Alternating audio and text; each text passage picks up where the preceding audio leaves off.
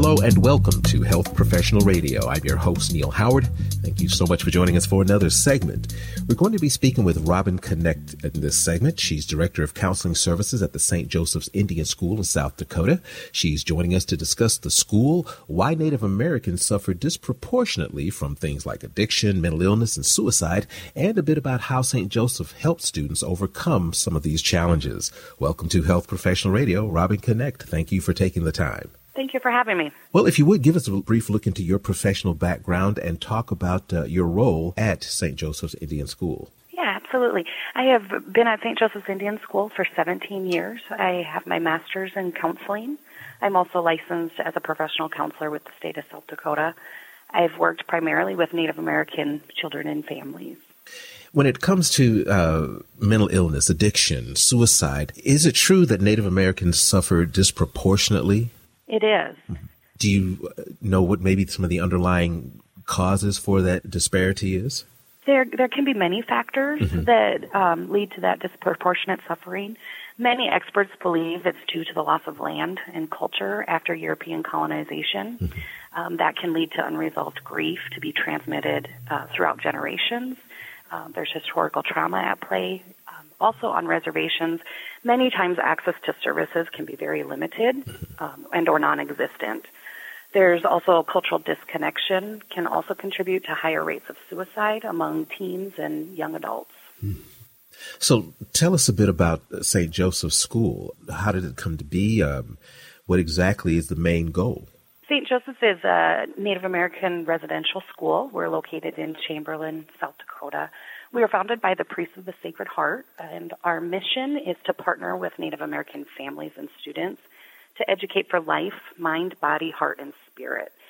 Uh, what that really kind of boils down to is we're guided by a holistic and relational worldview. So everything is connected, and we strive for balance in each of the areas of culture, spirituality, emotionally, and physically.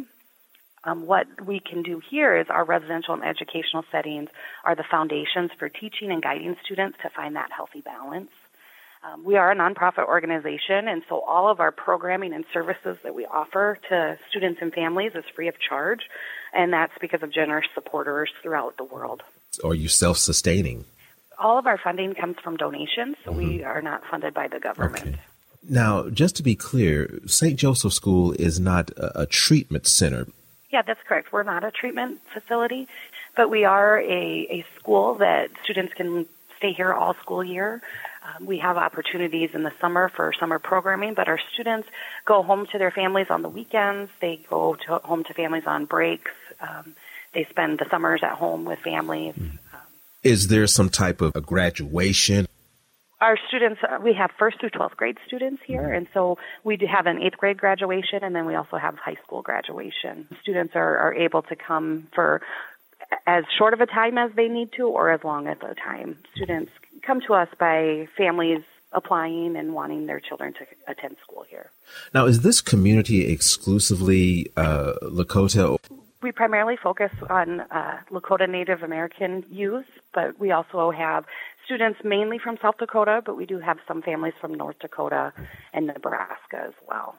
Is it a requirement uh, to be of Native Native American descent in order to benefit from the uh, offerings of the school? Yes, it is a requirement. So, what types of uh, feedback do you get from these families? You know, once their their student has, has spent a summer with them, uh, are they reporting drastic changes in, in attitude, behavior, um, maybe even uh, refraining from certain uh, drug use or alcohol use? Yes, we often, you know, students um, that come to St. Joe's often are families are choosing that path for their student for better education, safety reasons, access to mental health services, access to cultural activities. And so when students attend St. Joe's, um, some of the common things that we hear from families when students return is uh, my student has learned a, a, better independence. My student has gained more mastery over their environment. Um, you know, they're seeing that their student is developing and growing and uh, benefiting from the services that we have available. And so we've been able to provide an environment that's safe and allows kids to be kids And, um, you know, our students are, many of our students are very familiar with um, drug and alcohol use within their communities or within their homes. They're very familiar with um, some other physical, emotional abuse that may be going on, whether it's within their own homes or within the community. And so there's that sense of, of safety when they're here um, that they can go to school and not worry about um, if there's enough food to, to eat at home. They can attend different activities within the community and play sports and, and get involved without having to worry about uh, their safety out in the community.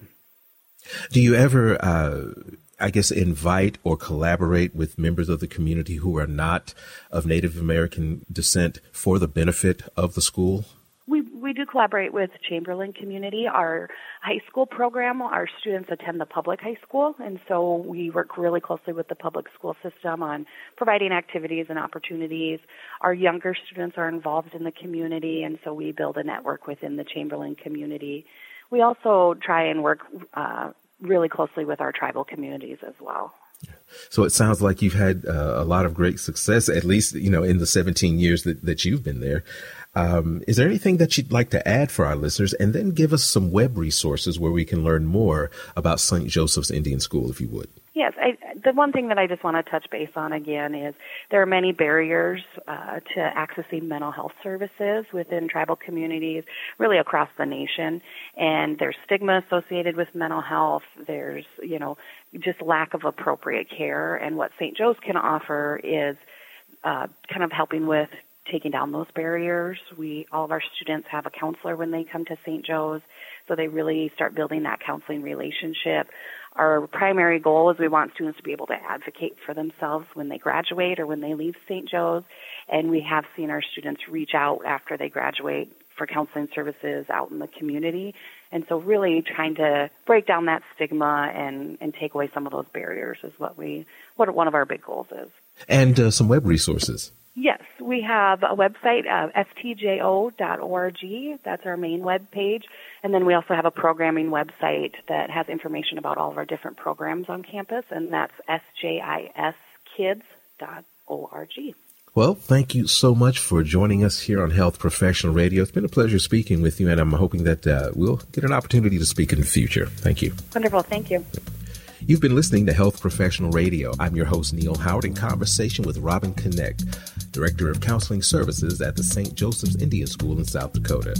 Audio copies of this program are available at hpr.fm and healthprofessionalradio.com.au. You can also subscribe to the podcast on iTunes, listen in, download at SoundCloud, and be sure to subscribe to our YouTube channel at youtube.com, Health Professional Radio.